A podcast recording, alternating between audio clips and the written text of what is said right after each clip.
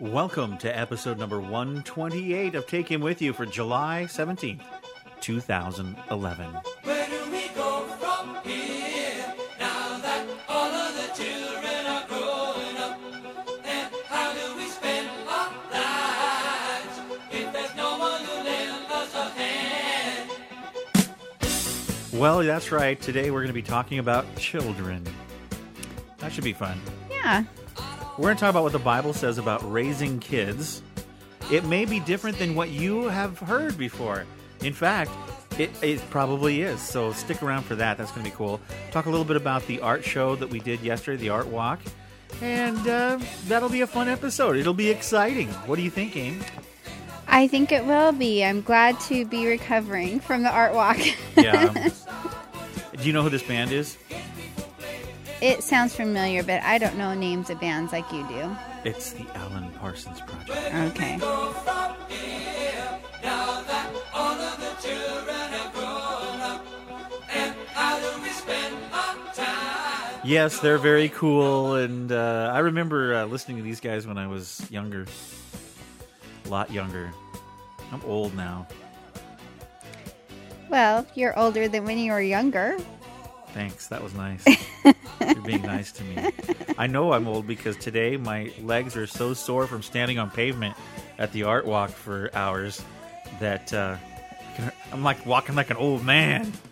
Hey, Amy, can you get my walker? But at least you're walking. Well, that's true. I guess That's I could good. be laying in bed miserable. Uh huh. anyway, stick around. We're gonna have a great show. You'll enjoy it. I promise.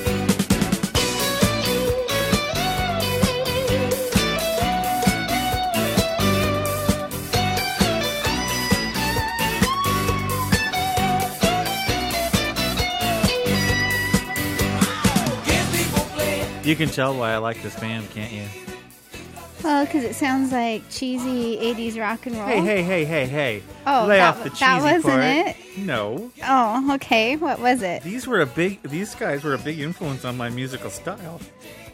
You can't tell that. Yeah, I can tell that. Yeah. Yeah.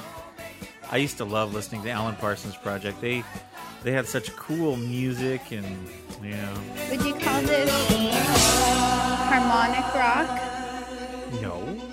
No No? well I guess I don't know.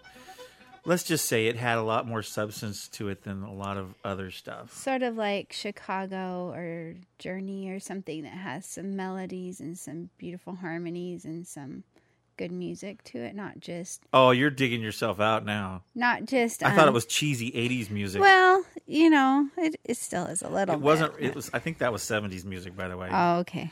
Anyway, I used to listen to them while I was reading uh, Robert Heinlein books and science fiction books because this is what I thought. I thought Alan Parsons had such a cool thing because they they did sound effects and cool instrumentals and all sorts of stuff along with their things and harmonies. It kind of reminds me of something that would have been out with the early Buck Rogers kind of genre of, um, you know what I mean? Well, I guess Yeah. So, I mean, I love Buck Rogers and this was old- back when music was really cool. okay. You know, when they actually thought about it, it wasn't all done with synthesizer. Even though that that had keyboards and stuff on it, it was it was definitely a lot harder to do that then than it is now. yeah. Speaking of that, I had a great time at the art walk. That's cool. Yeah, did you um, you tell everybody about that? We got to do a reception, and they called me last minute. And what did they ask me to do? They asked if you would play live music at the reception. And so I did. for it was a reception for the artists and the business people downtown. And it was so funny because we're so not used to that kind of a crowd. I mean, we we we've hung out with artists before and stuff like that because that's what I do, you know. But but not quite like that. Do you know one thing that I like the best about it? The smell of wine wafting through the air Well, no, I don't really like the smell of wine. is wine. wafting a word? I don't know. Yeah, I think it is. But um I was this is this is kind of embarrassing because it's telling how old we are. But when we were just younglings, young married couple, young married couple, um, we had a youth group at a downtown church in Aberdeen in an old theater. Yeah. And one of the girls that I was in our youth group was there with her 15 year old son who had won one of the art contests at Oh, his I school. yeah, that was pretty cool. Jordan was there. Yeah. Jordan. And so it kind of makes me feel old though that one of our youth kids is old enough to have kids our kids' age. But I yeah, know. It's weird. it is weird. But it was so nice to see her and her husband and her two boys. And that was cool. I, that's one of my favorite things about doing things like that. You have all the artistic art things, and I get to talk with long lost friends. Yeah. Well, they So. they invited us to this reception where they were going to go. Um, a bunch of the artists that were in the art walk the next day, which was yesterday. Uh, today's Sunday. Yesterday was Saturday, the art walk, and Friday was the reception that night. But the one of the directors called me on Friday and said, "Hey, I hear you're doing music at the art show. Do you want to, uh, or at the art walk? Do you want to do some music tonight? Because we didn't we didn't plan for any." And I said, "Sure, I'll do that." So the local music store here, Rosevere's Music, by the way, Dawn, thank you and Chloe uh, let me borrow a little sound system. I added a subwoofer from my house. And a couple little speakers. Yeah, and I well, I didn't add. Yeah, yeah, that's right. And then um, instead of taking my keyboard, the lady said, "Well, you can set up your keyboard over on this one side." And I said, "You know what? I'm not going to bring my keyboard." And she said, "What?" I said, "I'll bring my iPad." now you got to understand, we live in Grays Harbor, Yeah. Aberdeen, Washington, where The You know- home of logging and fishing and Redneckville. Redneckville. Yes. And when you mention iPad, they all kind of look at you funny, and then they have no clue what you're talking about when you talk about electronic music. Or I mean, they a few of people do, but for the most part, it's you know the most technological advanced things here are ATM machines. You know, that's Yeah. m- th- really the exciting things that and none of here. those fancy ones you see on TV that can scan your checks or anything. No, Just the no, no. old old fashioned kind. Yeah. So, you know, it was different. But I show up, and what I did is I took, um, I've been working on a bunch of different songs, you know, and I actually uh, played some soundtrack stuff with my, uh, I mean, I play, I created the soundtracks in my studio. Like for the MW Orbit album, I've got that one song, Planet M47. You know what I'm talking about? No, but that's okay. All right. Well, anyway, um, oh, I did it. I did it. That's twice now. Fifty cents to Amy. yeah. What's that? Oh, just a minute. I'm sorry. I I have. They can't hear this, but I can. There we go. So what I'm going to do is I'm going to play just a little bit of what I did at the um, at the art show. That's my sawtooth sound.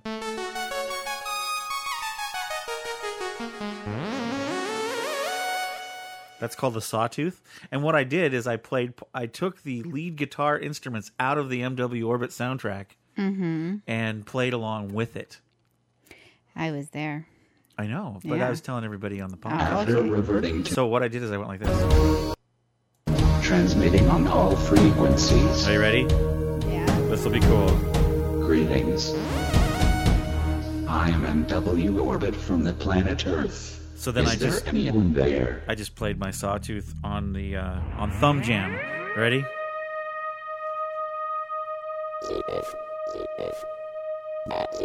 Communications established. Now making first contact.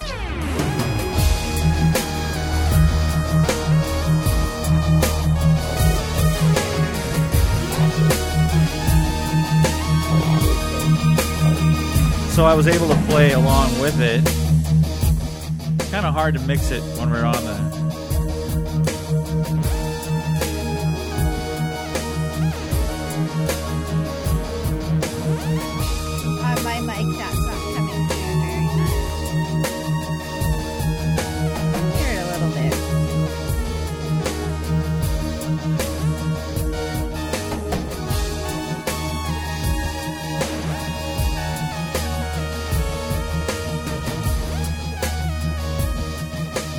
So I was able to play along with it. It was kind of fun.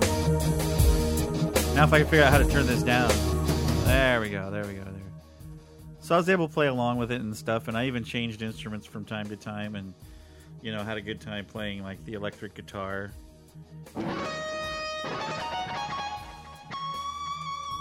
See, you can shake the the application and the gy- the gyros or whatever it is that they use in the iPad changes with it. So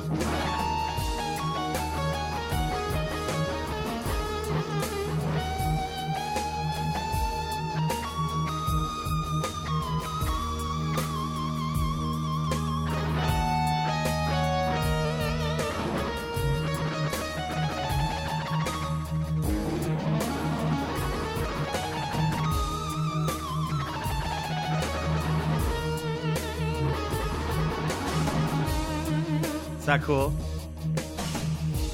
Well, I guess I think it's cool. you don't really think We'll it's cool. hope it comes through because I didn't really hear your thumb Yeah, let, let me see if it worked. Hold on. Ah, through the magic of editing. Yes, it worked great. Yeah, and um, I just see our son who got to sleep in a little bit today finally after six Gosh. days of work. I don't know how you do it, Andrew. He he had marathon work I feel like I'm. week. I feel like I'm an old man can hardly walk today. He's been doing sometimes 17 miles a day on his feet at his new job, and no and, way, and man. that's I don't not think I could do just that's not just walking. That's carrying big loads of wood and and swinging sledgehammers and all kinds of stuff, crowbars and Yeah, but you know when you when you uh, when you've gone through the schooling that he has, and then you get into the union, and then you get a good job like that, you make more money in one day than I do in a week. Yeah, he's he's doing really well, but I think he's very glad for his day of rest today Yeah. because And then you already have plans for him. He doesn't even know this. Well, if it doesn't rain, I looked at his face. He's like, "What?" no, if it doesn't rain, I'm going to have him help me with the yard for about a half an hour. We just do need to do a quick mow on it, but if it rains, well, you Poor know, guy. I used Works to have his butt him, off all week, and then you make him mow the lawn. Well, I used to have him help around the house a lot more, but I haven't been able to because he gets up at You know what I? five and goes you know what to I? work. You know what and- I get to do today? What? I get to be on the Treks in Sci-Fi podcast Skype call. Yeah. And I have to pay the bills because I didn't two days ago. I usually Yeah. pay them on the first and the fifteenth, but we were so busy with the art show that I didn't get a chance to. So yeah. I'll be doing that today. Yes, you will, so we don't get late fees or We- something. We've never got a late fee in our entire marriage. I've yes, always. you've always been really good at paying the bills. well, actually, you time. started out paying the bills, and then that lasted about for about one what? month or Yeah. two months, and then That wasn't really your forte.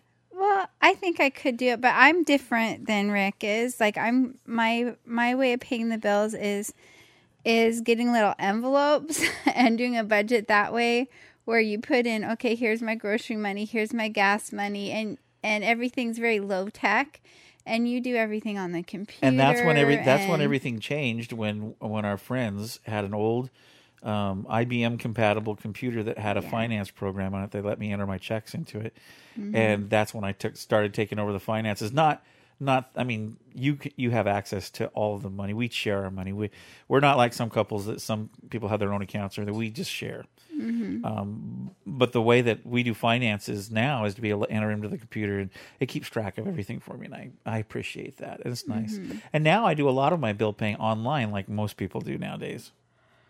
And so we hardly ever go through any checks anymore. Mm-hmm.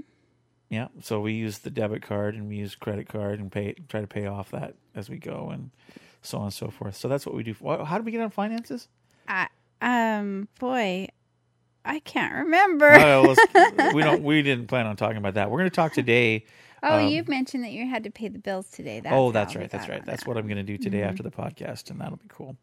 And then, of course, we write the newsletter for tonight. By the way, if you haven't subscribed to our newsletter, you sure can. It's free, and we put it out every Sunday late at night. You get it usually on Monday morning in your inbox. Mm-hmm. Uh, but Amy writes an article, and I write an article, and usually it's something that's been, we've been dealing with in the week, and we try to make the articles. Oh, I try to make my articles as encouraging as it can be, and then Amy tries to just kind of tell you what's been going on in our lives. I'm not sure why how that Sometimes- happened. Sometimes I I get you know philosophical or something and do something deeper, but Yeah. most of the time I do more of a newsletter. Yeah. But and that's you know that's cool so but we send that out and in that newsletter is links to the current program that we have uh, going on and links to our youtube page and facebook and all that jazz uh, people Mm-hmm. can and they there's even a donate button on there if they wanted to help out with the podcast and stuff like that which is But really if- cool if am i that boring you're over there yawning. if you don't have the cash, go ahead and get the newsletter anyway and enjoy it. You don't have to pay for it. It's a free newsletter. Well, we originally started out three years ago Mm-hmm. by doing it and hoping that people would subscribe to it and pay twenty bucks a month, but that, ne- that would help wo- pay for the podcast. It didn't work, but- so we just made it into a free newsletter. And Well, you know, and that's the hard part about about anything. We would just like to give everything away for free. actually, you get mad at me because, like Well- yesterday at the art show, I gave away a bunch of albums, and she's think, looking at me I like, think he "We're gave never going to make any money." I think he gave away as many as we sold, actually. but you know, that's okay. I I like the fact that we can be generous, and you know, sometimes it's frustrating when you spend more on an event than you make, but. Um, you just have to trust God. well, we were able to sell one um, of our big art pieces, and that was good. that, that was helpful. pay That paid about half. Yeah. and we have a couple more art shows. We're thinking about doing one at Lake Sylvia in September. And um, then there's another one. I have a gal, a gal. I actually have a gallery. gallery showing Uh-huh. of my music and my photography At at, Frames and uh, Things. Frames and Things, so Mm-hmm. Clyde and Sylvia's Frames and Things. At the, I think the first weekend in October, Yeah. which is they don't do that very often. So they'll put a big article in the paper. for I'm going to see if we can get that changed because I think that's the same weekend as my women's retreat. I thought you told me it wasn't. Well, we'll see. We ha- we need to figure that out Well, to maybe see if we can go the second weekend. it's We'll really see. cool. There's a local store here that does frames art and sells art and stuff like that. Mm-hmm. And uh, they have uh, they're lifelong friends. And when I showed them my photography, they said we'd love to have you come do a display. So we get the middle part of the store, Mm-hmm. and then I, I'll sign CDs and talk with people and play my music and. That should be a lot of fun. I've never done that before, so it could be Mm-hmm. really cool. Or I could get like no people at all. So we'll see. Yeah. I mean, I guess I shouldn't gauge it on how many people, because there's people all over the world that like my music. That it's just Mm-hmm. you never know if people are going to like it or not. But yesterday we had a lot of positive comments, and uh, you know, I was playing all all the way from the the harder stuff that I was just playing on the podcast to real pretty cello pieces and flute and all sorts of stuff I- like that. People really, enjoyed the music. I really love the pretty stuff. yeah, I know you do. I do. You you got me to marry you by playing me all that wooing me with all that pretty music on the piano. Little did she know I was a closet heavy metal fan. Oh, after we started dating for a while, I heard Stryper blow out my eardrums. Daniel. Band and Yeah, yeah, Journey, I would cover my ears in in the car when we were driving around. Iron Maiden. You didn't really listen to that stuff when we were dating much, though. Well, no, because I knew you would be turned off. You you listened to Christian. Remember the band metal, Ratt? Do you remember Ratt? I was never into that kind of stuff. round. What comes around goes around. They all sounded the same back Yeah. in Poison Ratt, I didn't Def care Leppard. For any Remember Def Leppard? Motley Crue, all that stuff. Pyromania. I didn't. You know what, honey? I really did not like heavy Who did this metal one? that much. Who did this one? Uh, um, uh, let me see. What was it? Went. Uh, uh, oh gosh, I just want to rock. What was that? Was oh, we're not gonna take it. You remember who did that? Oh, No, we're not gonna take it. we're not gonna take it anymore. that's not Twisted Sister. It was. Good It was, job. okay. Good job. Yeah, I did grow up in the '80s, you know, and I went to public school and listened to all the. You're- Come on, feel the noise. I still remember. Girls, rock your voice. Well, I'm not sure about all the lyrics, but I, re- was- was I that? remember. Who was that? Quiet uh, Riot. Oh yeah, I Remember Quiet really- Riot? I wasn't really into them either. Oh, how about this one? Um, um, everybody's working for the weekend. Everybody's got a new romance. you know, Remember that? I I never was You like. don't remember I, that? Okay, Rick, you were the Mister Radio Who was that? jockey. Do you I remember don't. who that was? I just would sometimes listen to the Loverboy. music on the It was bus and, Loverboy. and art room, but I was Loverboy. I listened to Christian music mostly in my room. I didn't, well, except for I did have some old like Fleetwood Mac and Queen and some of that kind of stuff on my stereo at home. But Queen, Queen, Queen. Wow, yeah, they were they amazing. were pretty rocky. well, too, musicians, they were amazing. I don't know, you know, I don't know them Their lifestyle might have been I- a little crazy, like a lot of the rock. well, rock and roll, rock and roll, Cleveland, rock and roll. Yeah, but um, hmm, How'd we get on that? I don't know. Maybe just because you've like lived and breathed music Remember for the I'm last forty cream man, years. Stop me when I'm passing by. All my flavors guaranteed to satisfy. Do you remember that? No. Van Halen, David Lee Roth. I just remember Jump from David Lee Roth. Oh, that was an older one. You know, the early ones was like Running with the Devil. Remember that one? No, Wow! no, go, I didn't. I do remember. This is gonna really age me, though. I do remember, like when the first life. when the first music videos came out and MTV was launched. Oh, you remember Motley Crue, don't you? I I actually had a bad experience Yeah, with Motley Crue. Motley Crue was kind of a shock rock band. Well, I remember. Well, some of their stuff. I remember on a weekend falling asleep in front of the TV with um, MTV on when it was just young, and you know I'd I'd watch like this kind of pop stuff that was pretty cutesy, and then I fell asleep and I woke up at midnight, and I woke up to all these satanic symbols with fire and yeah, I can't remember what song it that was was, but the Motley pentagrams Crue and with the pentagrams Yeah, burning yeah. and the circles. And, Probably not good to have it on in a Baptist home. and huh? I'm going, um, I think I'm gonna not watch MTV at night anymore. This is freaky. How did we ever? How did we that. ever survive being children? What? How did we ever make it through all that? I don't know. You know, and what's different is we don't watch a lot of MTV. For years, we didn't even have that channel, and now we have it. But I'm surprised it's it's changed a lot. Well, now they have a bunch of shows. There is one show that I have watched with my daughter that she likes. That's called um, "The World's Strictest Parents" or something like that. Well, and our that friend- one's really interesting. our good friend Kenny that um, talks on our program Goes once in a while. show today. He works on MT at MTV. Yeah, but they have more like shows today. Like yeah, he works on a reality like show. reality shows I can't remember the name of it. Kenny, you'll have to enlighten us when it gets on. I know that they've been they've been working all the episodes, and um, Kenny has a big deal to do with the how they edit it and the, Well, taking care of all the editors. But when we like that. were teenagers, it was all music videos. They yeah, didn't have MTV didn't have any reality programs. It was all videos. yeah, it was it was totally different than today. Which you know, some ways might be good, some ways might be. But, what I was happy is for is when they would play the really hard rock ones on. 'cause, yeah, you know- I didn't like. Remember. Ronnie James Dio? Do you remember him? You know, Holy Diver! That guy had a killer voice. yeah, not my. You've been thing. gone too long in the midnight sea.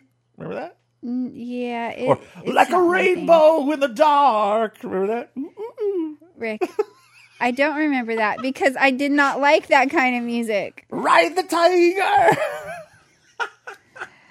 I can't. we gotta believe, get away. Get away. I can't Holy believe that I dated you. That's what I can't believe. How did I date Dun, you? dun, dun, dun, dun, dun, dun, dun, You dun, had dun, me dun, convinced you were this sweet Christian boy, and And then I, I play Iron Maiden. Run to the hills. Well, Run didn't. for your life. You actually played like Christian radio with Judas me most of the time. You Yeah. never played Uh, any well, of back that then I didn't play. me. I didn't play a lot of that stuff, but that's kind of what I cut my teeth on when I was a kid. yeah, You know, it just kind of was. You know, yeah, I don't like that stuff, but you do, and I love you even though I disagree. and I play heavy metal guitar. I don't like that, but I love you. I should play it sometime on the program. All those that want me to play heavy metal guitar on Taking with You, let me know, and I will. and I'll go weed. Um, No, I'll sing in my I'll- garden. I will. I promise. I promise that I will write a song and sing a heavy metal song for you. for me. If no, not from you, Oh. for you. For me. for you.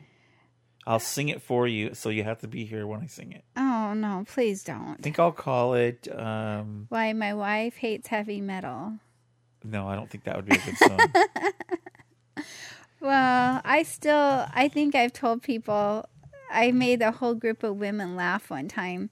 When last year at the women's retreat I go to, I, t- I shared with them how I wrote this beautiful ballad about the Holy Spirit, and um, it was it was just so profound. And I gave it to you for you to put music to, and that's the last time I've given you something to put music that to was many years ago. we were newly we had only been married a couple years and She wrote me this beautiful poem. It said, like a wisp of the wind, like, a, touch, of the dove, burning, warming, consuming my fears, leaving counsel, peace, desire, like a wisp, a wisp, a wisp, a wisp of the wind.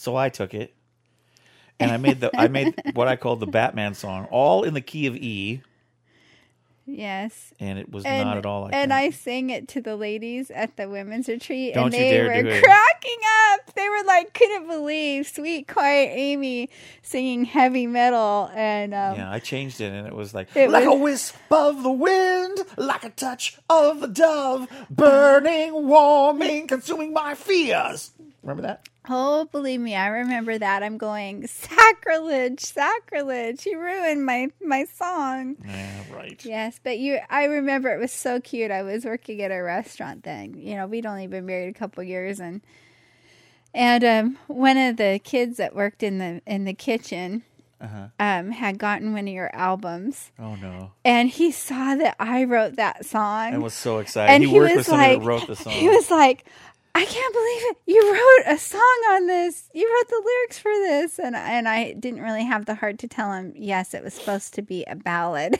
and he turned it into but he thought I was like, I work with someone famous. but wasn't he the guy that also like threw his neck out from headbanging at a concert? No, I don't think so. Oh, who was it? Who was it? I you know, Joey or something. It was a long, long time ago. It was. Back you in know the day. it was like twenty three years ago, so I can't really remember. Hard for me to remember back then. I well, can't okay, that was fun. He was Kind just a young high school kid. He just thought that Tripping down we memory were the lane there. Then, yeah. well. yes. How did we get off on to all this? I don't know. It was fun though. You know. Okay. We're actually putting out the podcast a little bit late this week because Yes, we were so busy with the art show. It, so as soon as we're done here, we'll upload it and so people can listen. we were just too tired to record oh, yesterday. I was beat. I'm still tired, but that's all right.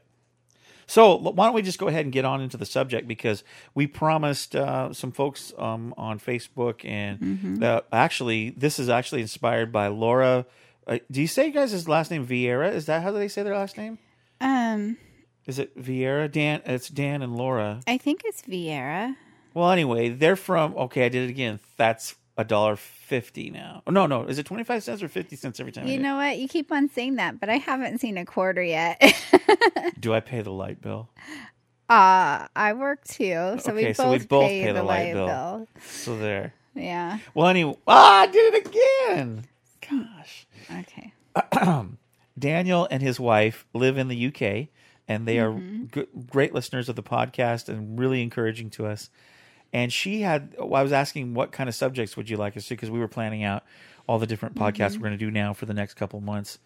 And she suggested, how would you do a, a program on how to raise kids? Uh, What does the Bible say about raising children? Because they have little kids, and and we've had kids, and a lot of our friends have had kids, and some of the people that listen are kids. So we thought that was would be a really interesting subject if we tackle this. And it was and it was also interesting that that last week while we were um we went out to our favorite Chinese restaurant. My daughter came with us and we were brainstorming. uh-huh. My daughter had an, had the same idea. Why don't you do one on Raising kids. raising kids? And I thought, why would you want us to do one? on You're still being raised.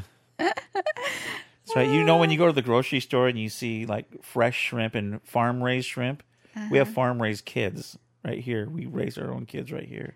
raise our kids. Never mind. That I wasn't. don't didn't even work well. I don't get that one, but that's okay. It's okay. Yeah. So, do you want to do listener comments first, or do you want me to do the scriptures I have first? Well, why don't we take a quick break? We'll be back and we'll tackle this subject. Uh, we're going to talk about what does the Bible say about raising kids, and what are your comments on on uh, raising uh, raising kids the right way? Okay. Okay. So stick around.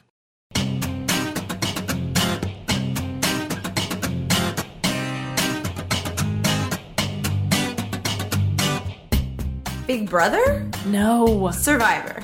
No. The Office? Angela, Then what do we talk about? gaming, sci fi, fantasy, and geek stuff. Really? Yes. Cool. I'm Jen. And I'm Angela. And you need to listen to the Anomaly podcast where female and fandom converge. Find us online at anomalypodcast.com. That's A N O M A L Y podcast.com.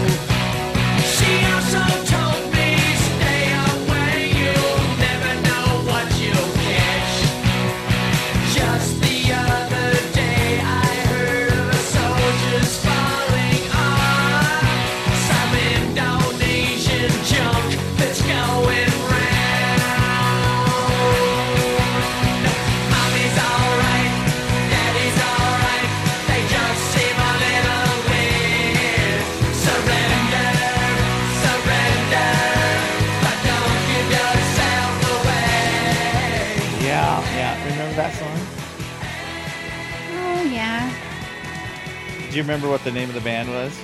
Okay. You're just gonna have to stop asking me these things because I don't remember names of bands like you do. So just tell me, don't ask me.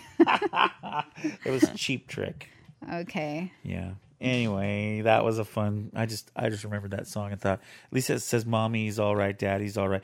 Don't listen. Uh, don't don't don't don't go read the lyrics. You won't let me play it anymore. Yeah, I don't think it's a good song. So our subject today lyric wise. is raising children. Mm-hmm. What does the Bible say about it? Now there is a lot of controversy over this because I found when I became a believer back in 1985, 86, around there, when I accepted Christ into my heart, there, there, there was really only a couple ways you could go. You could, you could be, you could just, I don't know. There was you just can like have authoritative or permissive or no, there was like this legalistic church setting that mm-hmm. you went if you joined a church at that point in time, at least mm-hmm. around here. They basically told you how to do everything. They told you how to dress, they told you what to how to what music to listen to. It was really really different. It was it's, it was a thing called the shepherding movement that was going on. Mm-hmm. And and they call it that because people the the authority in the church was telling people what they should do. People really weren't reading the they were reading the Bible, but they were interpreting it through the leader's eyes instead of actually reading for themselves and asking mm-hmm. God what it meant. So I, I so had we got a some friends that weren't even allowed to have a TV in their home, Right. even though they homeschooled and just had like science videos. Right, that The exactly. pastor called them in and said, "You're not supposed to have a TV in your home." the evil TV. But then, of course, we found out later the pastor's having an affair or or or watching. You know, yeah, it's just it's ridiculous. just yeah, crazy. it was a, it was a crazy time. Um, so there was this stigma on on parents back in the day to raise their kids in a certain way, in a certain manner, and basically make cookie cutter kids of the way that the that the pastor thought you should raise your kids. When in reality, the Bible really is a lot cooler than what people make it out to be. Mm-hmm. You know, a lot of times you'll see uh, um, leaders and stuff make the Bible into something that that uh, hurts people and tries to and gets them money and power and fame and all this jazz. When in fact, the Bible really is a instruction book to life you know, people say when kids are born. I remember when we had our first kid, and we thought, "How are we going to do this?" And you wish they were born with instructions. You know, when you download an album on iTunes, at least it has a little. Sometimes they have the little booklet so you can read the lyrics and you know follow along. When you get a product at the store, it usually has a has at least a URL that you can go and read the instructions. But when you have a baby, Well, directions on the side of the box. God didn't God didn't put a PDF file with the baby. It just doesn't happen that way. And they well, except for he did, kind of did. Well, he did in a way because he gave us he gave us scripture Yeah. where we can when we read it, it does it's not a book full of do not do this. It's mostly a book full of here's what you can do and it'll work out this way for you. It it's more, in my opinion, it's more directing the parent how to live and how to be an example for Yeah. their kid.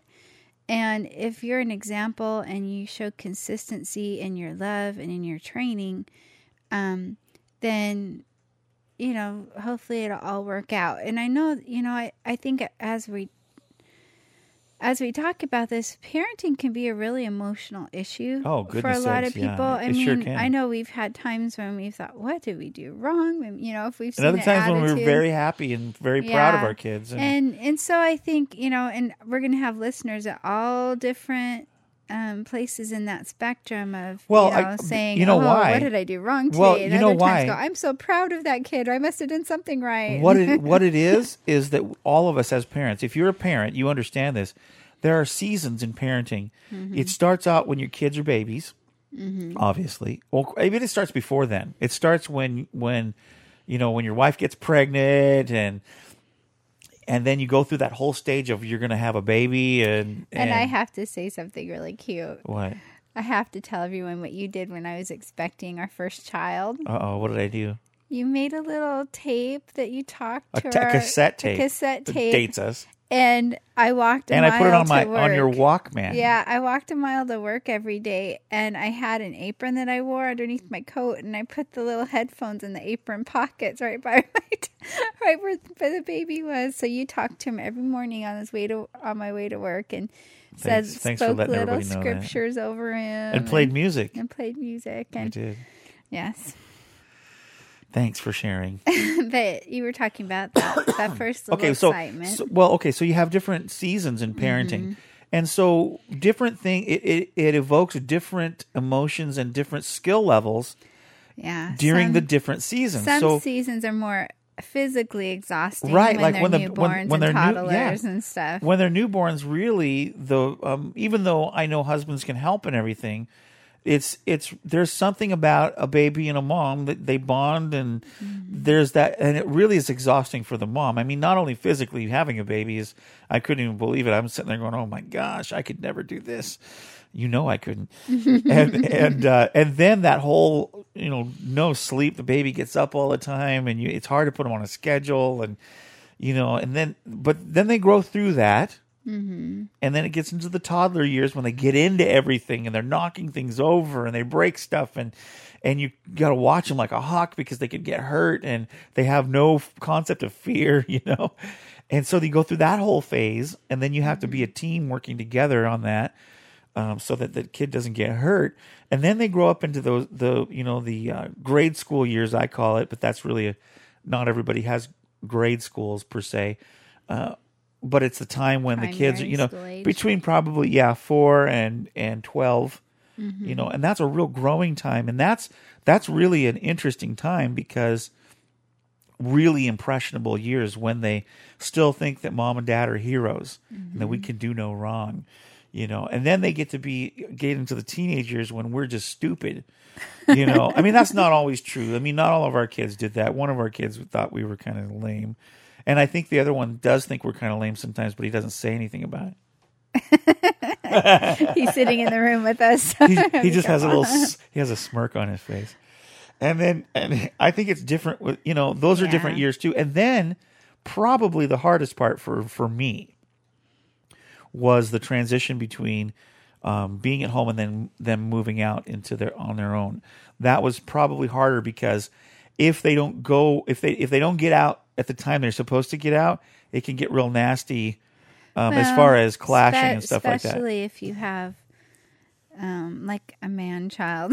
a man child. It- I'm a man child. we- Thank we- you very much. I'm a is man that you child. can only have so many? I like that voice. Man child. You can have so many roosters in the roost. You know, it's like Too many hen, uh, roosters in the hen, house, is what they call it. yeah, and and so it's like sometimes you can get too many strong personalities when it gets to be that age, and they might need to, you know, go Stretch their wings but at the fly. same time it, it's hard when you're we just have gone through this i remember when we when we went down to say goodbye to our son at university, and Yeah. and it was like, I didn't have much of a hard time with it. You did. well, no, actually, in some ways, you had a harder time because you almost didn't want to go because you were afraid you were going to get emotional, and you don't like Thanks getting for- emotional. Gee whiz, let's be vulnerable to millions of people around the world. Not that millions of people listen to our podcast, but you know what I mean. Hundreds thanks, or thanks for sharing my vulnerabilities. Well, you know, it's you know, I guess maybe I could get emotional, and I'm saying that. okay about that. But you just don't want to get emotional, so you almost didn't go down. and- Okay,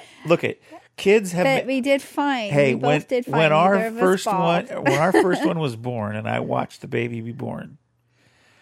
First of all, it was a really surreal experience seeing a baby be born. But I bawled like a baby when our kid was born, the first one. Our second kid came so quick, I didn't have time to really do anything. He's always been a bit impatient. He almost didn't make it to the hospital. I know. We got to the hospital in 12 minutes. He's born. always wanted to be early to everything, And now we including his why. birth. and, and uh, so so it's always been really interesting for me.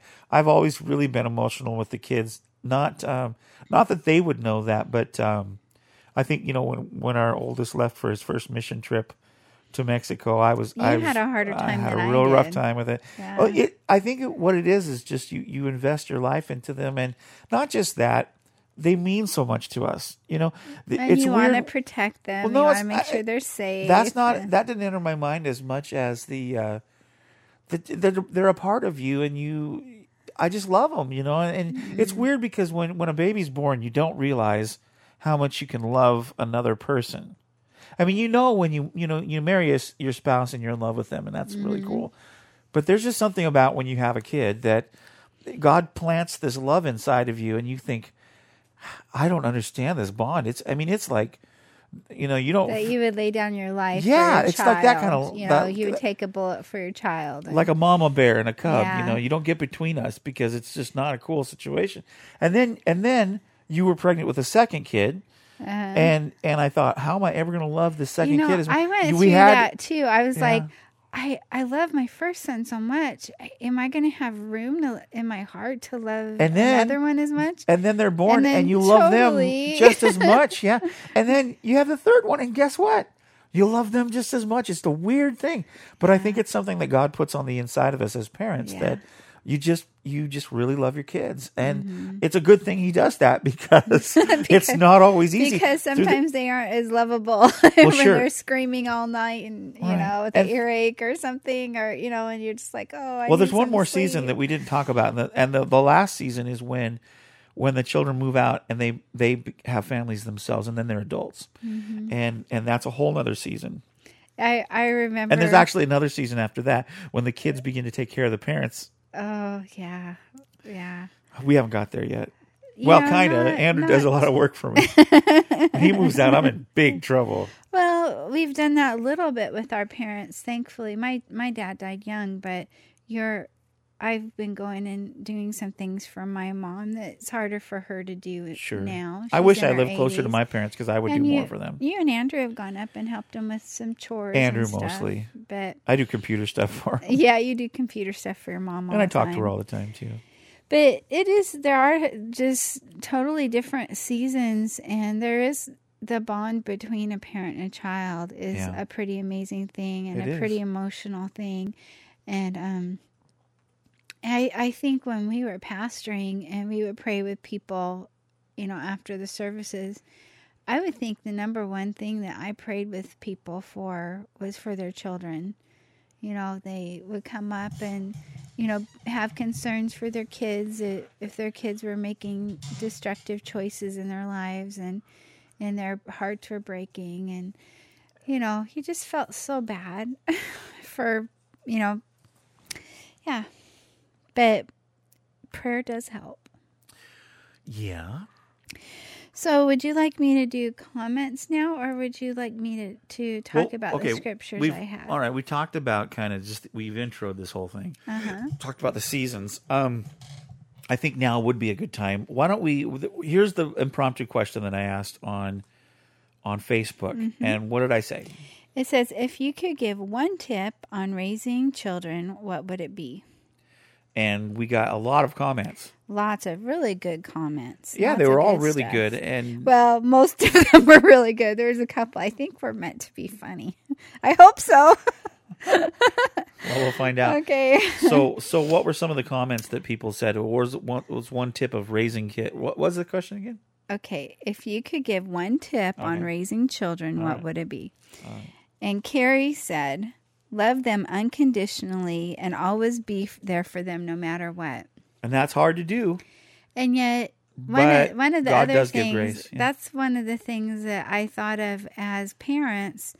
A lot of times, a people's, a person's opinion of God has to do with what their parents were like. That we are kind of examples to them, or we should try to be examples to them of the heart of God and show them the God kind of love. And now it's hard because we aren't God, we're humans. But, But if you fully understand, uh, I don't think anybody fully understands who God is. But if you do understand the love that God has for Mm-hmm. His people, you will. It does change the way that you view things. Mm-hmm. So I mean, I, I know you I- and I- discipline, you well, I've known- discipline in love. I've known people that are to- just totally don't believe in God. Mm-hmm. And they are at times, sometimes they're compassionate and nice, but other times I've met people that, because of that fact, they're a little bitter about life, and it's just not as not as Mm-hmm. cool. Now I know some agnostics who aren't sure about who God is and everything, Mm-hmm. and and I've seen them have a little bit more compassion. I'm not saying that godless people don't love their kids because they do. yeah. But I'm saying it's much easier to love people unconditionally when you have a relationship with God because you understand that Mm-hmm. you can mess up and God still loves you. And so kids can mess up and you still love them. Yeah. That's the example that I was trying to make. Mm-hmm. And Lori said, listen, always listen. I think that's a good thing. And it's, it's not always easy to do. Well, if the kid I mean, isn't a communicator, Well, and sometimes I have a couple children that are very talkative, and they're so talkative that sometimes I'm tempted to say, um, "Mommy needs a quiet time." no, you weren't tempted. You did I did. that. I did. I did say. I have said that sometimes because they would be they would talk a lot, and I would be like, "Mommy needs a quiet time." Yes. There are times still when uh, yeah. you know I'm home more often with with one of our kids than you are, and uh, sometimes I can say, "Okay, I, I'm going to put the headphones on now," and It's hard, but I, you know, I think the part it, I do agree with what Lori says is that, especially, ha- it's important to have those communication lines open, and that the kids know that if they have something important that they need to talk to, or just if they need a buddy. Well, I'll, tell you what the worst. okay. You know what the worst thing is, and I experienced this as an adult too. Uh-huh. But some of the most awful things to happen is when a parent won't listen to their children, Mm-hmm. um, especially if a children or a child children if a children if a child is being hurt or abused, and they go to tell their parent because they feel safe telling their parent, and the parent doesn't listen to them or doesn't believe them, Mm-hmm. can be devastating. yeah. And even as an adult, I remember having the same feelings with uh, when we discovered some things that were very difficult and had to deal with them. And when a family member doesn't believe you, or maybe believes you, but because of change or because of what it's going to do to them, they don't want to deal with Deal it. with it, yeah. Um, it can it can be very hard, and that's it, there's just something about knowing that somebody will listen to you, which is very comforting and help, very very life giving. And that's another thing Yeah. that you think about it. That's what God does for us too.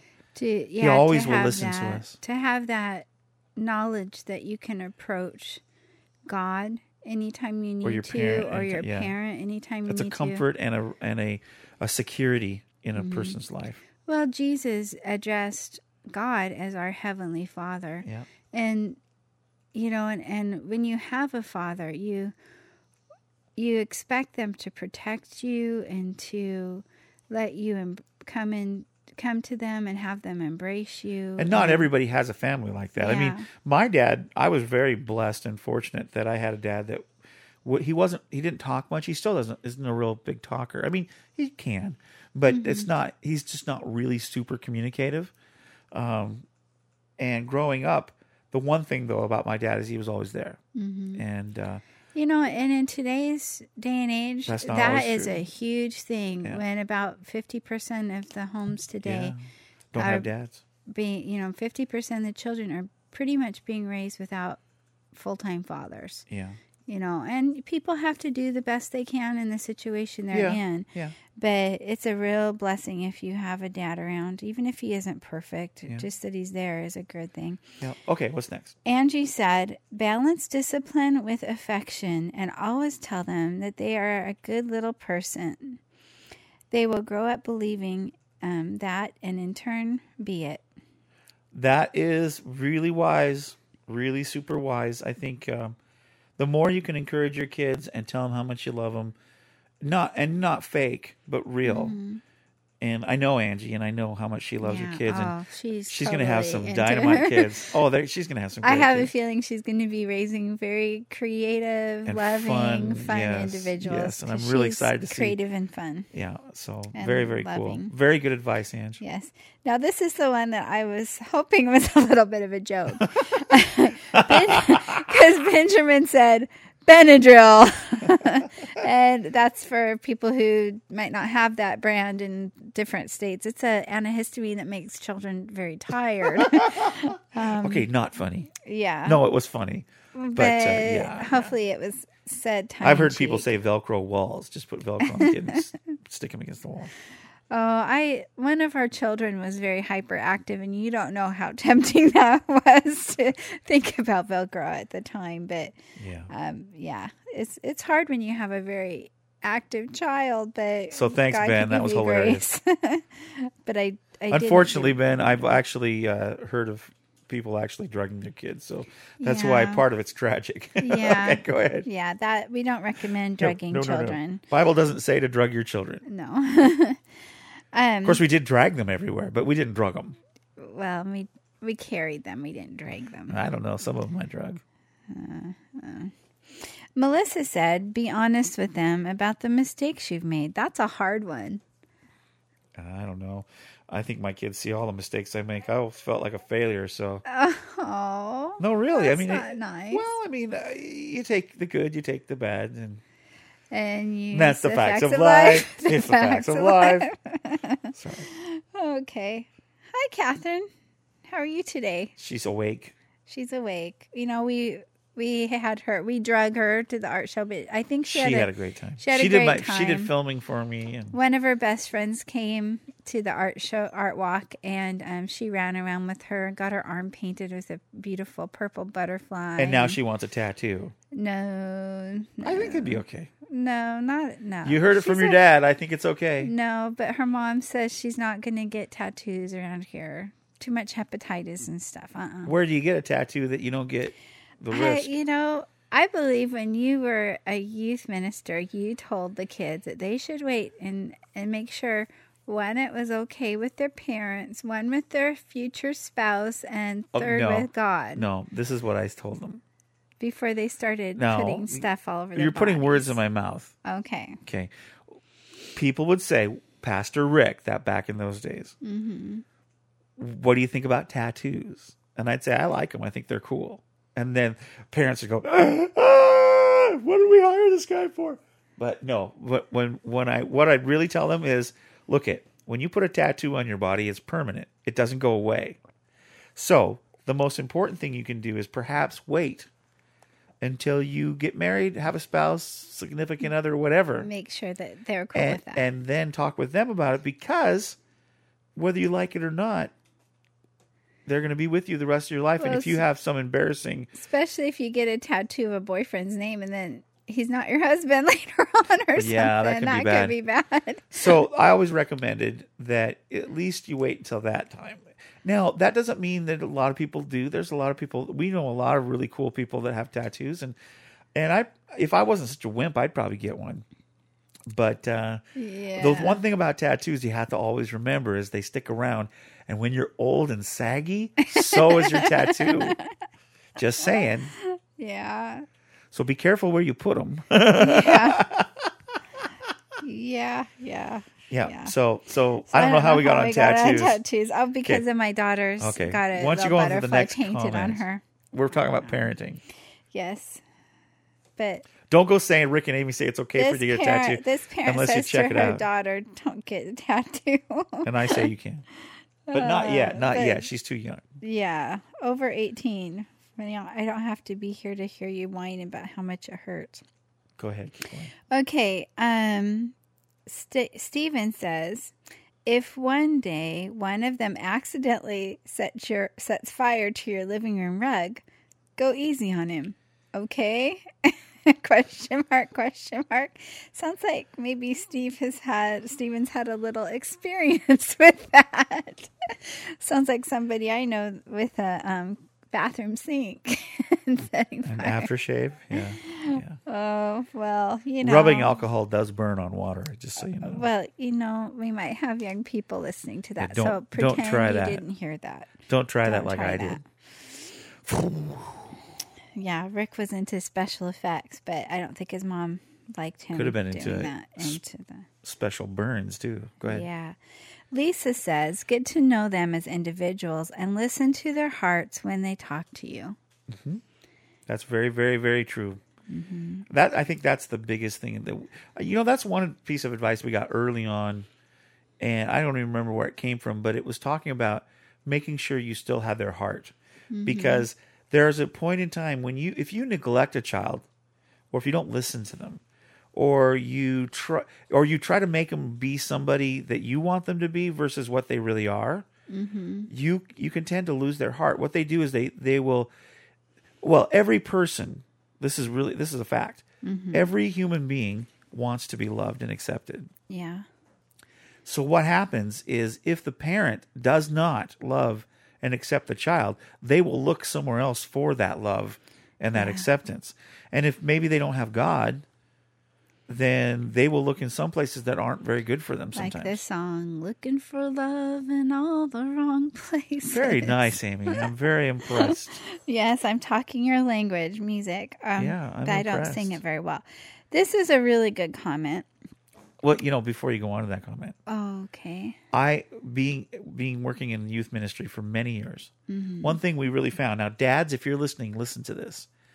If you are not affectionate with your daughter, In a good, healthy way. yeah, I don't mean weird, but I mean if you if if you aren't uh, Don't aware give of her them, hugs or read her stories at night or or or even as they get older, if you don't have a relationship where you talk with them a lot and communicate with them quite a bit, um, they will look for that somewhere. And you, what happens is, um, as you know, us guys can be a little bit uh, uh, selfish.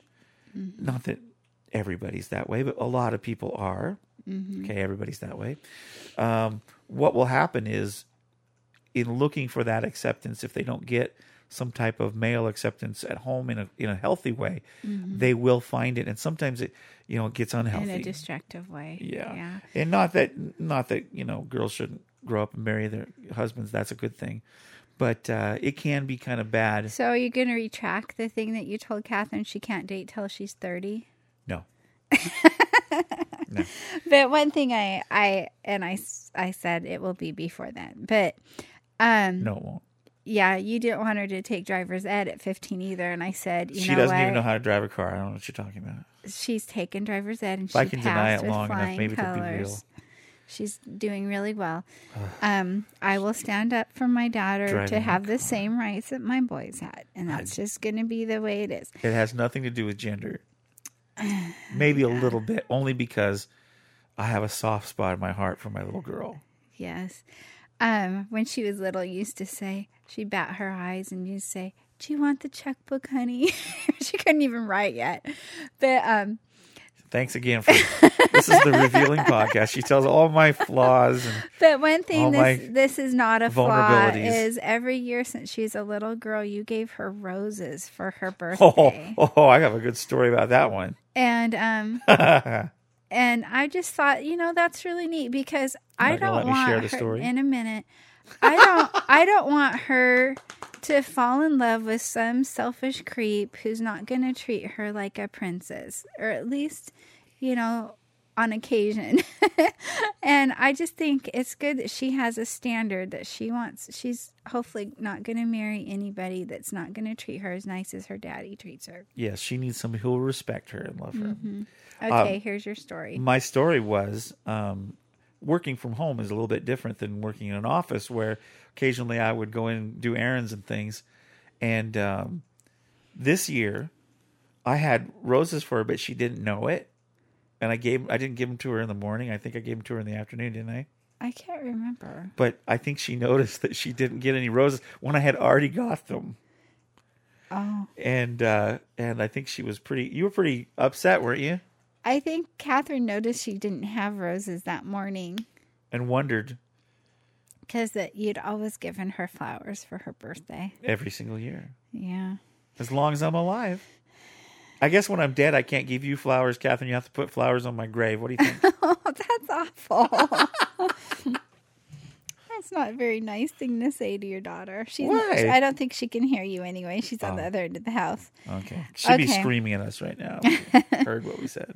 So this is a really I really admire the person that I admire several of these people, but I don't know all of the comment people who comment. But this lady said discipline her name's Janet. Mm-hmm. She said discipline with love, not just be in charge. Love them unconditionally. Pray, capital letters, three exclamation po- points. Be real. Don't be one way in public and another at home. Boy, that's Kids true. can see a fake person a mile away. You know, that is so true. We saw that over and over and over. We would Mm-hmm. have parents come to us and say, You really need to get our kid fixed up because they're all out of control and they do this and do that. And then I'd call the kid into the office and we'd talk a little bit. And then I'd realize when they would go home, it was just a battleground. It wasn't cool. And what I Mm-hmm. Found a- out was they would come to church and put on their church face Mm-hmm. and act like they were all great. But when they were at home, it was a it was a war. They were they didn't live right, and the kids saw that and thought, why don't why do mom and dad act one way at church, and then act a different way at home? I mean, there's a certain bit of when you're in public, you gotta control yourself. You know, you don't you don't walk through Walmart burping and farting, and well, maybe some people do, but but that's you know, I mean, there I mean, there's a, a certain thing that you can. Get away with. You can let your well. You can or let your hair down at home. You know, I guess is the But you should term. be pretty much the same. Exactly. And, and that's when you see, I think that's when a lot of kids reject the notion of religion or Mm-hmm. God or Christianity is when when they see such a hypocritical critical situation at home. If if a parent doesn't live with integrity at home but pretends to in public, children see that and it's it creates a it creates an atmosphere for them to say forget you i don't want anything to do with you or your god Well, I have to say, um, this particular lady we just read the comment from. Um, I know one of her adult children and admire admire her work because she's one of the neatest people I know. cool So she did well, and I think that was really good advice. Well, see, I I think the other thing too is sometimes we give people too much credit. And I'm not saying that you did that. I'm just saying that Mm-hmm. sometimes we think it's our parenting skills that make the kid turn out a certain way. But if you do that, you also Mm-hmm. have to remember that when they screw up, you have to take blame for that too. So what I really think we should do is say we do the best that we can yeah, but they're God in God's hands, and they are their own individuals. Because we know people that have had kids that you would never, you'd wonder why. Why did they go off this way? Why did they mm-hmm. become a drug addict? Why did this happen to them? Why are they mm-hmm. destructive? I mean, we, we got people in prisons that their parents go, "How did our kids turn out this way?" And it wasn't necessarily the parents' fault. Everybody does make their own choices. Now, yes, Yeah. it's important that we raise our kids. It's important that we influence them, and it's important that we watch over them. But in the end, everybody's responsible for their own actions. it it And is. so you can't really get down on yourself too much. Yeah, it is interesting to one degree, though. I'm not giving everyone that ends up in prison um, excuse for their behavior. Everyone's accountable, like you said, for their own behavior. Yeah. But it is interesting that my brother, who is a teacher in prison, Mm-hmm. has asked thousands of inmates over the years what kind of relationship they had with their father Mm-hmm. and asked how many of them had a good relationship with a father in their life that they looked up to, had a father that they could admire. and These are hundreds, to. if not thousands, of people that he's worked with. And out of thousands of inmates that he has asked that question to, only one has said, I had a father that I could look up to and admire. Interesting. And he hung his head in shame and said, And I feel really bad that I let him down. Wow. Only one out of thousands. So I'm you're right. Everyone has as we get to be adults, we have our own accountability to our own behavior. And yet there is an impact. Uh, if you do have parents around Yeah. and not everyone's going to have a dad at home, but maybe you'll be a granddad or an uncle. If you are a single parent, it's good to try to find someone to help you and be supportive, get a good support system around you mm-hmm. to to help be a positive influence. So they have some kind of father role. Mm-hmm. And you know, and I do know a lot of women who have raised kids on their own and have And done a- a, a really great job, great job sure. on it. But I just wanted to mention that that that is that is important if you can. Okay. We if got, you're a man to we try to stick around. We're still going to have to get to what the. Bible says here, so keep going. Okay, Rhonda says, um, every time you see them, smile. That way they can see your love.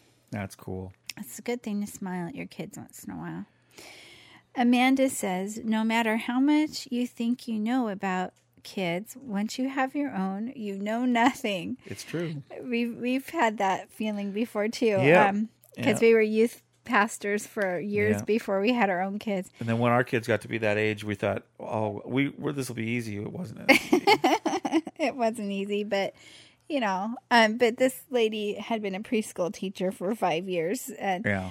um, also you know your child better than anyone else. That's true. And um, Wayne says, my tip would be be careful not to take away their heart for something that they love to do, even if it seems trivial. This may seem obvious, but I learned the hard way. That is so so true, and we are going to talk about that because that's scriptural. Wayne, Mm-hmm. Yeah. what you just said there is covered in the Bible. Yes. and we're going to talk about that in a moment. But very very good advice. good. You never know. You know, it's really interesting. Like yesterday um, at the art show, here I'm playing all this music and everything. Some people would sit there and just totally dig it. Other people would kind of like cover their ears and walk away. Mm-hmm. That you just don't realize. I didn't see him cover there. Well, you know what I mean. Some people dug it more than others. Yeah. But but what happens is you there's there's things that are important to me and important to you that if somebody triviali- trivializes that, it hurts. And but but there's something about even if because see you do this for me because you love me. There are some things you really don't like that I do. Heavy metal. Right. but you know but you know how much I love it. Yeah. So And I so go you put up with it and- room and read a book.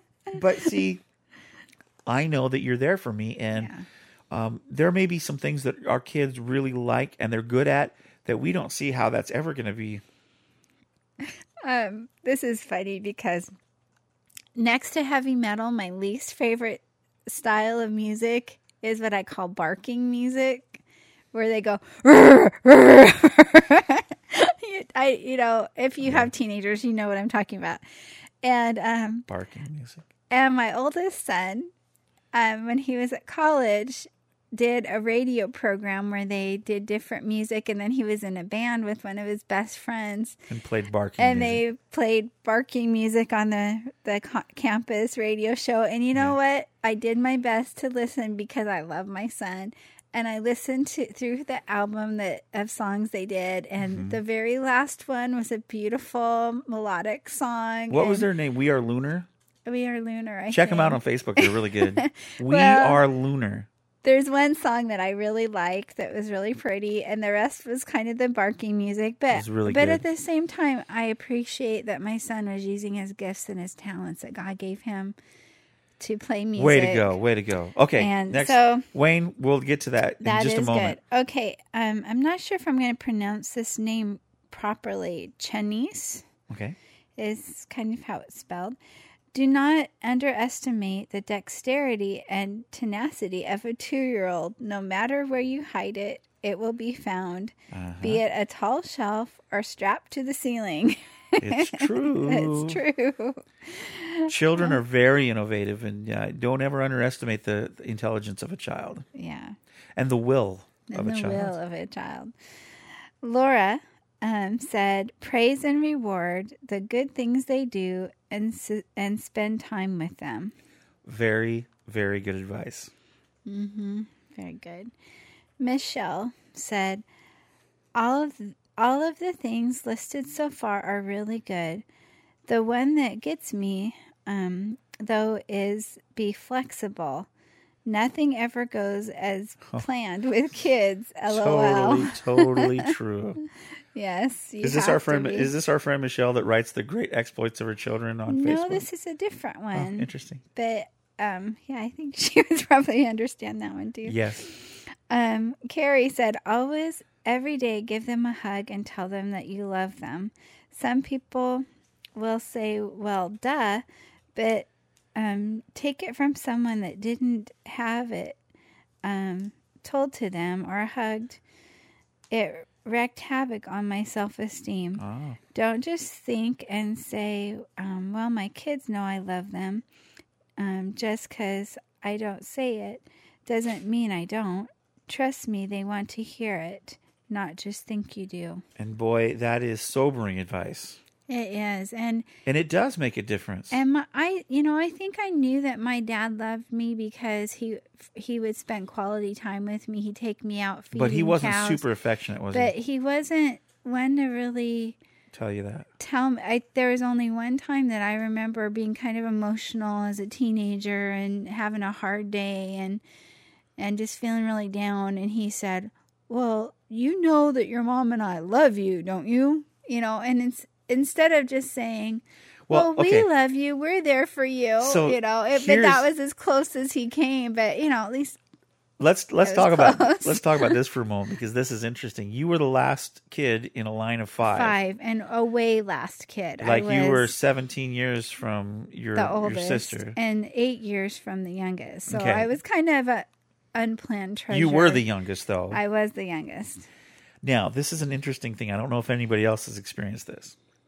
When we had our first kid, Uh-huh. we had rolls and rolls of film we had to get developed because we took pictures and pictures and pictures. We have big baby books, Yeah. all these different things. We have our second kid, and it probably in half. Uh-huh. Then we have our third kid, and we have I'm serious. I'm serious. It's probably one roll of film from her first year of life. yeah because and because what you're so busy. seasons of life change and Yes. uh, it's not that you don't love them you just have so to me it's like um, you know the more kids you have it's we know families with Yeah. large number of kids who love their kids equally but it just gets so crazy gets that crazy. you they don't all have the and same we opportunities we had we had the same thing happen with my family that my oldest sister um she had boxes of slides yeah um because that was what and they you did you hardly have any pictures of you my when you're a my kid mom said um here honey and she gave me this little sandwich bag with like five or six slides in it Yeah.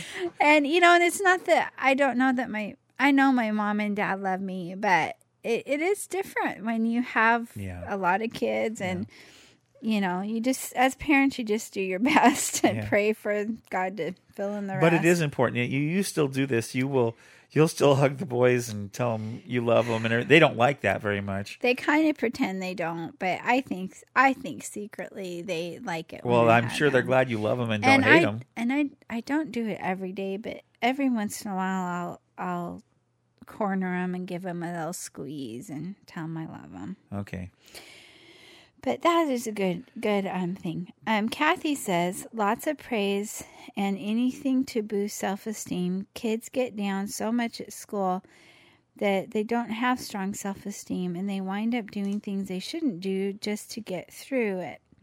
So I say lots of hugs, kisses, praise. Tell them how gorgeous they are and how much you love them. Sorry if it sounds bad, but it might just be the last time. You never know. Yeah, I think that's a really good philosophy.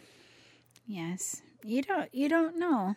Um No, you don't. I you know, we talked about this on one of our podcasts that one of my nephews died Passed of a away, heart yeah, and heart just- condition at You- 12 you, and just never know. and we had gone and done his 12th birthday cake him Yeah. you know and i'm so glad i did that because you never know greg said you can tell kids the truth They won't um, know to ask about things they um, aren't ready to learn about yet. One day, after providing the simplest and safest truth, um, they'll ask a more probing question, and then you'll know they are really ready to learn. That's a good good look on it.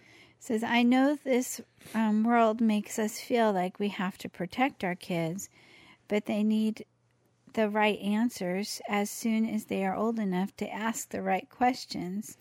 says Satan can much more easily deceive the unprepared and unaware. Yeah, and I think that's really really mm-hmm. important uh, because we know some families that raise their kids out of fear, mm-hmm. and fear is never a good thing to raise anything in. Mm-hmm. Faith is a good thing, and confidence is a good thing, but when you raise kids to be afraid, or you're afraid of what people are going to do to your kids all the time, um, you're going to produce a, a warped look at life uh, because that's just not how we're meant to live. We're not to meant, be meant to live in fear. So it's important that we protect our kids in, in, in a healthy way, Yeah. but not go overboard. But I really like his idea of if they ask questions, answer them. Yeah. Then they're ready for that that answer. How many more comments we got? Um, we have. Because we need to get done here. Oh, well, maybe we'll have to just have people read them, but they were all really good. You have probably about 15 more. Oh, we're not going to be able to read them all. Where, what's the general consensus of them?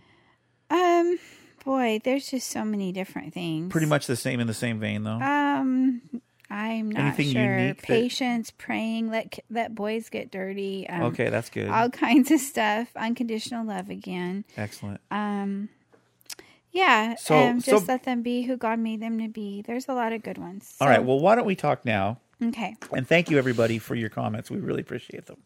Sorry we couldn't get to them all, but the program is only so long. Well, unless yeah, we want to. We no, could have broke this good. into two. No, the, this this will work great. okay. Okay, So we have some great scriptures. Well, yeah, let's talk about now what the Bible says about raising children because it may be a little bit different than what a lot of people Um, have been told. Now, this is probably one of the most quoted scriptures about raising kids, and it can be taken in what I think is the wrong way. Okay, what is um, it? What is it? And a lot of times people will just um, quote, spare the rod, spoil the child. You've heard we even heard that on Star Trek one time when Data was talking about some suggest a more punitive approach. Spare the rod, spoil the child. But That's when he made his android daughter. Lal, but- Lal. but let me read you the whole verse. It's Hindu also for beloved. it's also good to read things in context. So let's read the whole verse. All right. This is Proverbs thirteen twenty four. Okay, so what does it really say? It says, He who spares his rod hates his son, but he who loves him disciplines him promptly. Okay, so that's a little bit different than using that to justify beating your kids. And you have to realize what culture, and this is a psalm of well, okay, David, yeah, and, what culture let's, are you let's talk about talking just, about? just for a moment. Whenever you read the Bible, Ask who it's written to that's great. You need to first of all put it in in context. in context as far as culturally and Mm-hmm. who it's being written to at the time. And Don't just take it and go, "Oh, I, that's what it says in our days, culture, and times." It may be mean something completely different, and you could go off and actually harm people by taking it out of context. So, in context, what did that scripture in really mean? context, this is King David who grew up a shepherd boy. And Like as with a sheep. she- with sheep, And- he herded sheep. Okay, And as a sheep herder, they would have a long rod. Sometimes it had a hook, hook on, on it. And it was used to guide and direct the sheep. Now, sometimes if they were going in a harmful direction, you might tap on them to say, no, no, don't go that way, and give them a little tap. But as a shepherd, who these sheep were their livelihood, they Mm-hmm. lived with the sheep, they loved these sheep. Yeah, That would be their wool. That would be you you would never have beat the sheep, you would never beat the sheep, never. And but it doesn't. But it doesn't say you wouldn't correct the sheep and get him back on in in on track. Well, because the sheep it- were their value valuable commodity. Yeah. children should be very valuable to us. Yes. You we should never abuse them or harm them. it, and it, the second part of the verse, which you hardly ever hear quoted, says, "But he who loves him, loves the son, Mm-hmm. the child, disciplines him promptly. So that means you're going to be consistent. And now this is really hard for me. I'm not saying I've done this perfectly at all, but a good parent, I've heard this from all different people, Dr. Phil, whoever that you hear, Dr. Dobson, whoever you hear talk about parenting, that you need consistency and you need to be prompt with your discipline. If if a child is climbing on top of the table and jumping off and hurting himself, you you need to discipline them and let them know that's not safe for them to do. Right. And you need to do it then because if later you get out a wooden spoon and beat the daylights out of them, you know, the next day, they won't know what you're trying to train them not to do. Right. But if you, at the time, they're doing something harmful or disrespectful, either Well, harmful. if, and if you put that know- in a shepherd's perspective, if the shepherd waited, that sheep could be killed by a wolf, Uh-huh. or or fall over in a ravine, or or get itself messed up and hurt, um, because the shepherd didn't act quickly. Yeah, and so you have to be prompt, or else they they won't. But there won't nowhere- be understanding. Yeah, but nowhere do we do we see scripture say to abuse or hurt your child. No. ever. But you're to use that rod to guide and direct them, and use discipline and training to help them help them learn to live a healthy lifestyle. Right. Help them learn to love God and learn other. Which that's our next verse, and that's um, Deuteronomy, um, chapter six. What does it say? And now this is um I'm going to read a little section because I like to read things in context. Um this is the Old Testament, which I'll talk about a tie-in to the New Testament right after this. Okay. It's um, Deuteronomy chapter 6, verse 4. Hear, O Israel, the Lord our God, the Lord is one. You shall love the Lord your God with all your heart, with all your soul, and with all your strength. And these words, which I command you this day, shall be in your heart. So, what words? To love God. Right. So, to love God, put those in your heart. Okay. And you shall teach them diligently to your children. Teach what? Teach them to love God Okay. um, teach them diligently to your children, and shall talk to them when you sit in your house, when you walk by the way, when you lie down, and when you rise up. You shall bind them as a sign on your hand, and shall be as frontlets between your eyes. And you shall write them on the doorposts of your house and on your gates. And the last couple verses, I just basically have that every part of your life. When you come in your house, when you're sitting, where you know, have them in front of you all the time. And that and and wouldn't you say in, in now we know people that have gone extreme with that and made it really Uh-huh. being legalistic, legalistic that they actually tie things on their hands or their forehead. or write That- things on their walls or Uh-huh. they, but what what we realize now is when you look at scripture when you look at the bible it's so important to you look at what the intent behind it Mm-hmm. was because the spirit of it is what what god is trying for you to capture here Mm-hmm. not the letter of the law so so in essence what that's saying is lifestyle Lifestyle. that says Yeah. care about your kids teach them to love god by you loving god have it be in your heart Right, first. right. And then as it's in your heart and your Now notice lifestyle. notice it doesn't say teach kids to love religion or teach kids to love church or teach kids to love this or that. Mm-hmm. It's uh, it's basically saying teach them to love God. and that is the key because anywhere you go, you don't have to be in church, you don't have to be at a, an organization here or there. You just have to love God in your life. And if And that is that is so much more liberating and freeing. if you can train your children or, or teach them by your example to love God, then no matter where they go in life, they're going to be answering to God. Right. You can't be whatever circumstance they're all in. The time. They'll well, and it's like I remember this in in working out in the in the workforce. Um, one of the reasons the supervisors loved me is because they didn't have to supervise me because Mm-hmm. I figured God was watching me, yeah. and that therefore I worked hard even when they weren't around. And that's in the Bible. It says, work, you know, as unto But God, not unto man. but do you understand how that would Yeah. work? Because it, I didn't just care about what God thought when I was at church. Yeah. But, and, and, but I think that's really, really important because um, what you'll find is if you if you try to teach kids to love the legalism or the the organization or something like that, it will backfire on you in the end because that Mm-hmm. organization and that legalism will turn on you eventually at, at some point. Yeah. They're never going to be perfect. They'll let you down, But God won't let you down. So te- we're supposed to train our children to love God, and then the New Testament. Um, and I didn't look up this verse um, to give you the reference, but um, a man came to Jesus and asked him what the greatest commandment was, and he quoted from this passage to love God with all your heart, soul, mind, and strength. And then he mm-hmm. said, and the second is like it, to love our neighbor as ourselves. And I thought, as we were preparing for this podcast, I thought if we could teach our children just two things in life mm-hmm. to love God and to love others.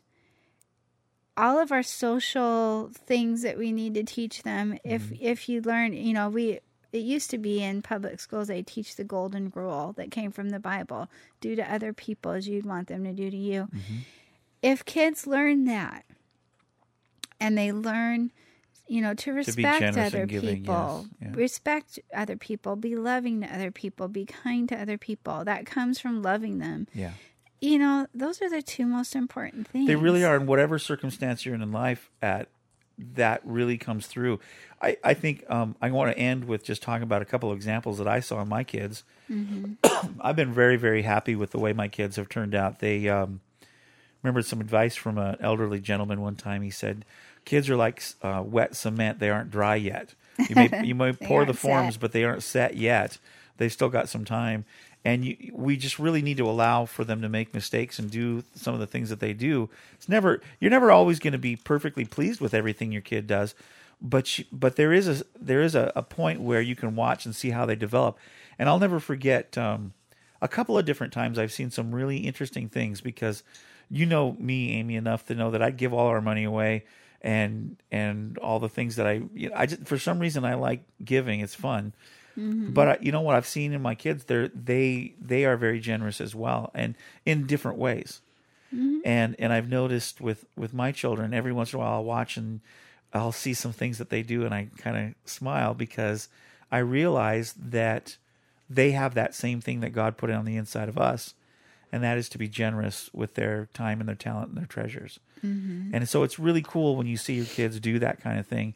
But I think the the more important thing is to watch how how your children react with people around them. We can either get bitter at life and how things have treated us, or we can go forward and, and do things. And I love the reports that I get about my kids from the people out there in the in in the world because um, all their bosses love them. The the people that they work for or do things for love their their disposition and their kindness, and that's that is that makes me feel great. I know that I'm not responsible for all that. You and I did the best we could and we really did. We did the best we could. We probably could have done better in a lot of areas, but what's really cool is when you hear back from somebody how much their that your kid has blessed them, and you just watch them become these awesome adults, and we sit back and we go, "Wow, this is amazing to us," because they're not perfect. We know they make mistakes, but it sure is good and it sure is heartwarming to know um, that our children can go out and do some amazing things. My prayer is that all of my children make tons of more money than I did, um, have great a great many more opportunities than I did, that they excel in all the different areas that they want to excel in, and and the the big thing for us was that scripture that said, "Train up a child." In the way he um, way he is gifted at, or how, how does it go? Well, it's Proverbs, um, and it is um, chapter 22, verse 6. It says, Train up a child in the way he should go, and when he is old, he will not depart from it. And you did some research at one time about what it means to train them up in the way sh- they should go. And it doesn't mean this. It doesn't mean train them up in the way you think they should go. What you do as a parent Mm-hmm. is watch them and and you know your kid like that one comment said you know your kid better than anybody else. Mm-hmm. God of course knows them better than that. But And also watch, what Wayne said about Yep. seeing where their heart is that- leading that's what I was them just gonna is say. their bent or their direction that so God puts so in their look heart. at what they're talented and gifted at and what they put their hands to that they love to do. Mm-hmm. And then you encourage them and train them in that. And then when they get older, they will have something to really go for. it. Now we've done that with our kids. Mm-hmm. Um, I can say honestly, we've tried as hard as we can to let them do what they feel they are gifted and talented at. And we've watched one son go into film school and love Music gadgets and and- electronics and music, and he, he thrives in that. Mm-hmm. And cooking and stuff like Yeah, that. He loves that kind of stuff. Now, um, our middle child, totally from the time he was little, He loved to loved serve. to he, not just serve, but he loved to use hammers and screwdrivers and build things and and I smack his still brother. remember a black eye that his older brother got because they were both wanting the same hammer. on, on his defense, he was being nice and let But- go. but- it but- went into his brother's eye. but what has he done with his life? He went to carpentry school, and now Mm-hmm. he's working in the profession of of, of but carpentry. he's got a he has a servant's heart and has Right. from the time he's now we watch our daughter Catherine. You know what? She's she's gifted in so many. She's she's she's completely different than the other 2 Mm-hmm. But each kid is different in their giftings and their event, and so you know things that she would enjoy doing or something that I think that she would really um, like to do. We encourage her in that because Mm-hmm. we want our kids to still have our heart.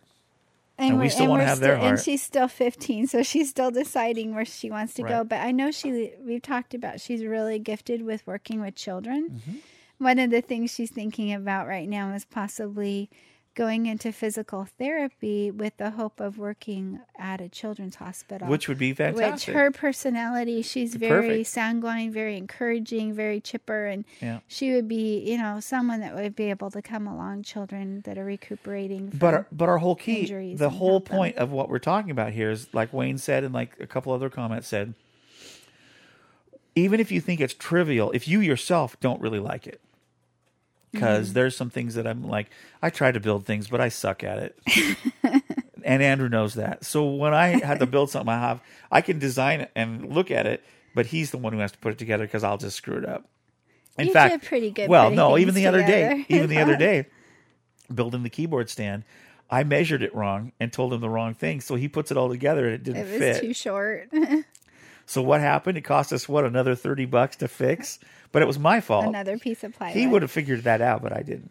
Yeah. But that's the whole thing. You you find out what your kid is is gifted at, and then you encourage them in that. Mm-hmm. Not only do they see that as a support from you as a parent, but it encourages them to to really develop and and fine tune their skills. So I think that's really the best piece of advice. So in closing, you know, I think that um, a lot of times people think that the biblical way of of you know um, raising kids is to spank them and to be uh, real legalistic and structure them and everything. But really, in what you've heard now, it's more of a love your kids and and encourage them to be what they what they have the giftings and talents to do. Because you know what, God has put on in the inside of their heart what they're best at. And our job as a parent is to bring that out of them and to encourage them to be everything God has called them to be. I wrote down important to love them, important to be there for them, because that was kind of the thread through what we heard too, and that's biblical. Um, another thing that's really important is to let them go when you need to. It's really hard to do, Trust them to God. It's not easy, but but and that's the whole thing is you got to just trust that God will take care of them. And then last but not least, don't make them into who you want them to be. Don't live your life through them. It'll screw them up and it'll mess you up too. Just let them be who God has made them to be and support them in that. Even if you don't like it. And and one last thing I forgot to say earlier is the difference between training Oh yeah. And- Yeah, this is good. and um, punishing or that training um for example your your child slams the door every time they come in Right. instead of screaming at him and yelling at him i've told you a million times not to slam the door. Instead of doing that say i need to show you something. Come walk with me. And take them over to the door and say see this? This will make the door last a lot longer and not shake the whole house and show them how to close the door properly. And mm. then say that's how you do it. Now, why don't you practice that a couple times and and stand with them while they Oh, we- learn remember- to close the door properly? We- we had that and sit- that's training. Yeah, we had a situation that we had to do that with one of our kids who would fall onto the furniture instead of and it would kind of break the furniture. Well, yeah, our furniture always broke because you know after a while, if you just keep falling on it, it's going to break. you kind of make a jump and then crash. And on fin- finally, at first, we tried the method of just screaming at him. It doesn't, that doesn't work. Okay, maybe we've done that, but I'm not saying that's the Oh right gosh, way to do it. we- we've we've done a few things that are pretty crazy, um, but uh, but eventually, what we had to do was just be an example because I would fall on the furniture a lot too. So Uh, you know, I, I think it's all in how we live. You know, But um, I had oh, I had on this notes. I had a couple things I wrote down too. I Okay. Mm-hmm. said, "Teach, not preach." So teach them the right way to do it. Don't just lecture them or preach them. And that other one, love, not lecture.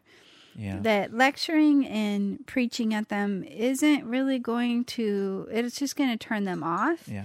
But if you live an example, um, and part of teaching is living an example, and then another part is walking them through it, showing them how to do it right, having them practice doing it right. And of course, we understand. I mean, if you're listening, we understand completely when a kid doesn't want to listen to any of that either.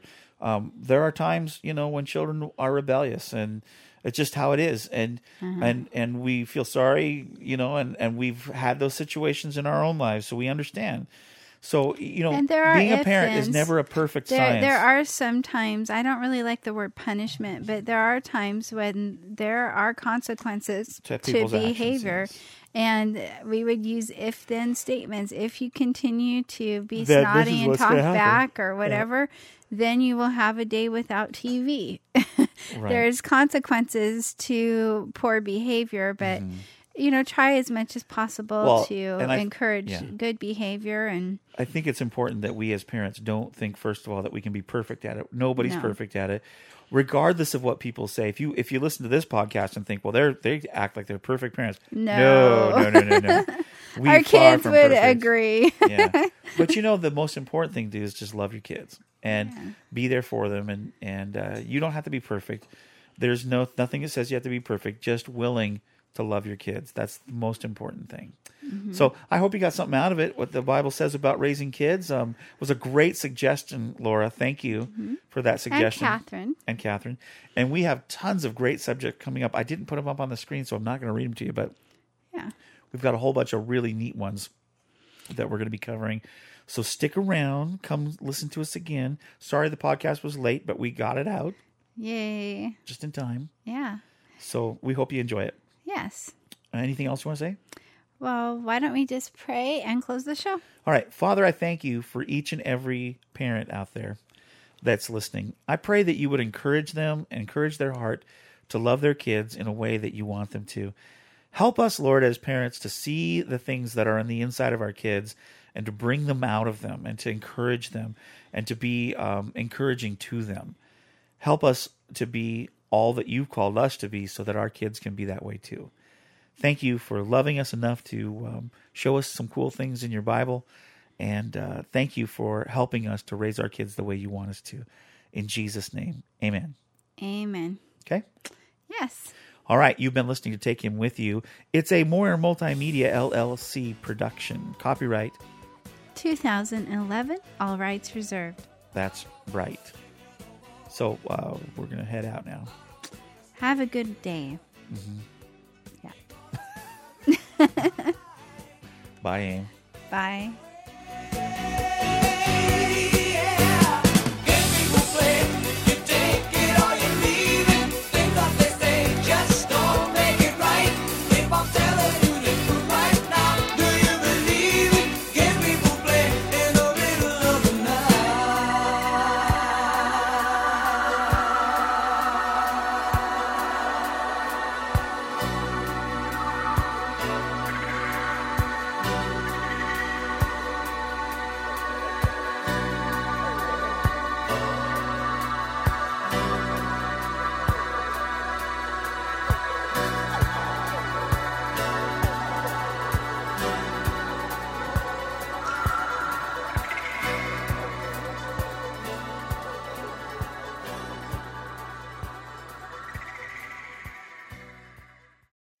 Guildies, this is Kenny from Knights of the Guild podcast, the official fan podcast for the award-winning web series The Guild. I'm here with some really cool news. Not only are we still continuing our regular podcast, microcast, and minicast, we've now added companion casts. A companion cast is a podcast that coincides with the new episode of The Guild and will take you behind the scenes of that specific episode. I was fortunate enough to be on set for the filming of season 5 and got exclusive interviews with cast and crew as they finished their scenes for that day. I also sit down with the creator of the guild, Felicia Day, as well as the producer Kim Evey and the director Sean Becker, and get insights into the workings of this fantastic web series. So when you're finished watching a new episode of The Guild, be sure to go to knightsoftheguild.com and download the companion cast for some fun behind the scenes information. Hi, my name's Al, and my wife Joyce and I are big Disneyland fans. In fact, we love the place so much we started a podcast dedicated to the happiest place on earth. In our show, Tales from the Mouse House, we'll discuss some news and updates on the Disneyland Resort, reveal some amazing little known gems we call hidden treasures, and we'll also review some of the rides and attractions that make the Disneyland Resort so much fun. And we'll review some places to satisfy your hunger attacks, as well as offer up some tips and tricks we've picked up over the years that can help you get the most out of your Disneyland Resort vacation. So, after Rick and Amy have helped you along your spiritual path, check out Tales from the Mouse House in iTunes. And remember, make it a magical day.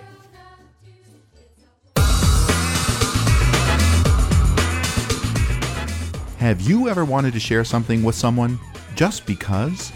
Well, we do a lot. So we started a podcast about, well, whatever we want. My name is Joyce. And I'm her lovely husband, Al. Uh, well, you know what I mean. And we're the hosts of the Disneyland podcast, Tales from the Mouse House.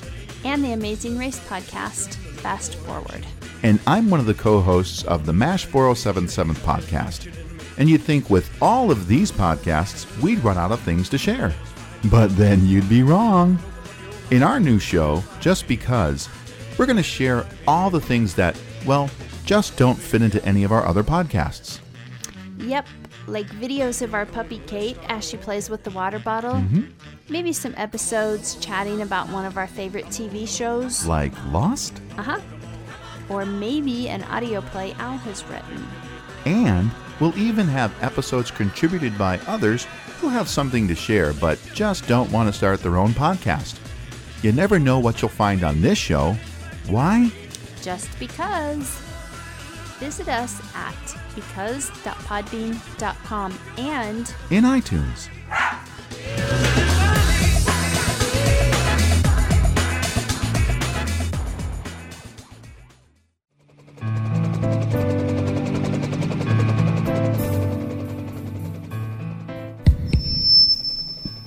Attention, attention, it's finally here, the first and only podcast dedicated to one of the most groundbreaking television series in history, MASH. Join the hosts of MASH 4077 podcast, Kenny, Meds, and Al, as they discuss their thoughts episode by episode. They will also share with you some little known behind the scenes information, trivia, and so much more. Find them on iTunes by searching MASH 4077 podcast or online at www.mash4077.podbean.com. This is Jeff from Champ Podcast. After you finish listening to this excellent podcast, I invite you to come listen to ours. My co host Jason and myself cover open wheel auto racing, focusing on Formula One and IndyCar.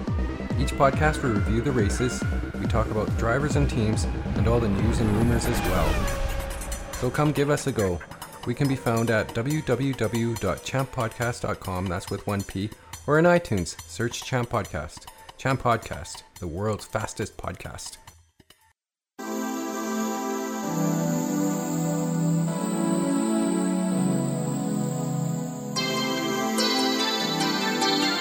Ah, Taking With You with Rick and Amy. It's one of the best podcasts around, and we'd like to think maybe we could be a close second. We can only be a close second if you come and listen to us. while we talk about classic television and films from around the world. So, if you fancy listening to us waffle on, then please do join us. You can find us at waffleon.podbean.com or go to our favourite place in the world for podcasts. Well, maybe not yours, it's mine because I can't quite figure out any of the others. And that's iTunes. Just type in Waffle On Podcast. We'd be honoured if you join us.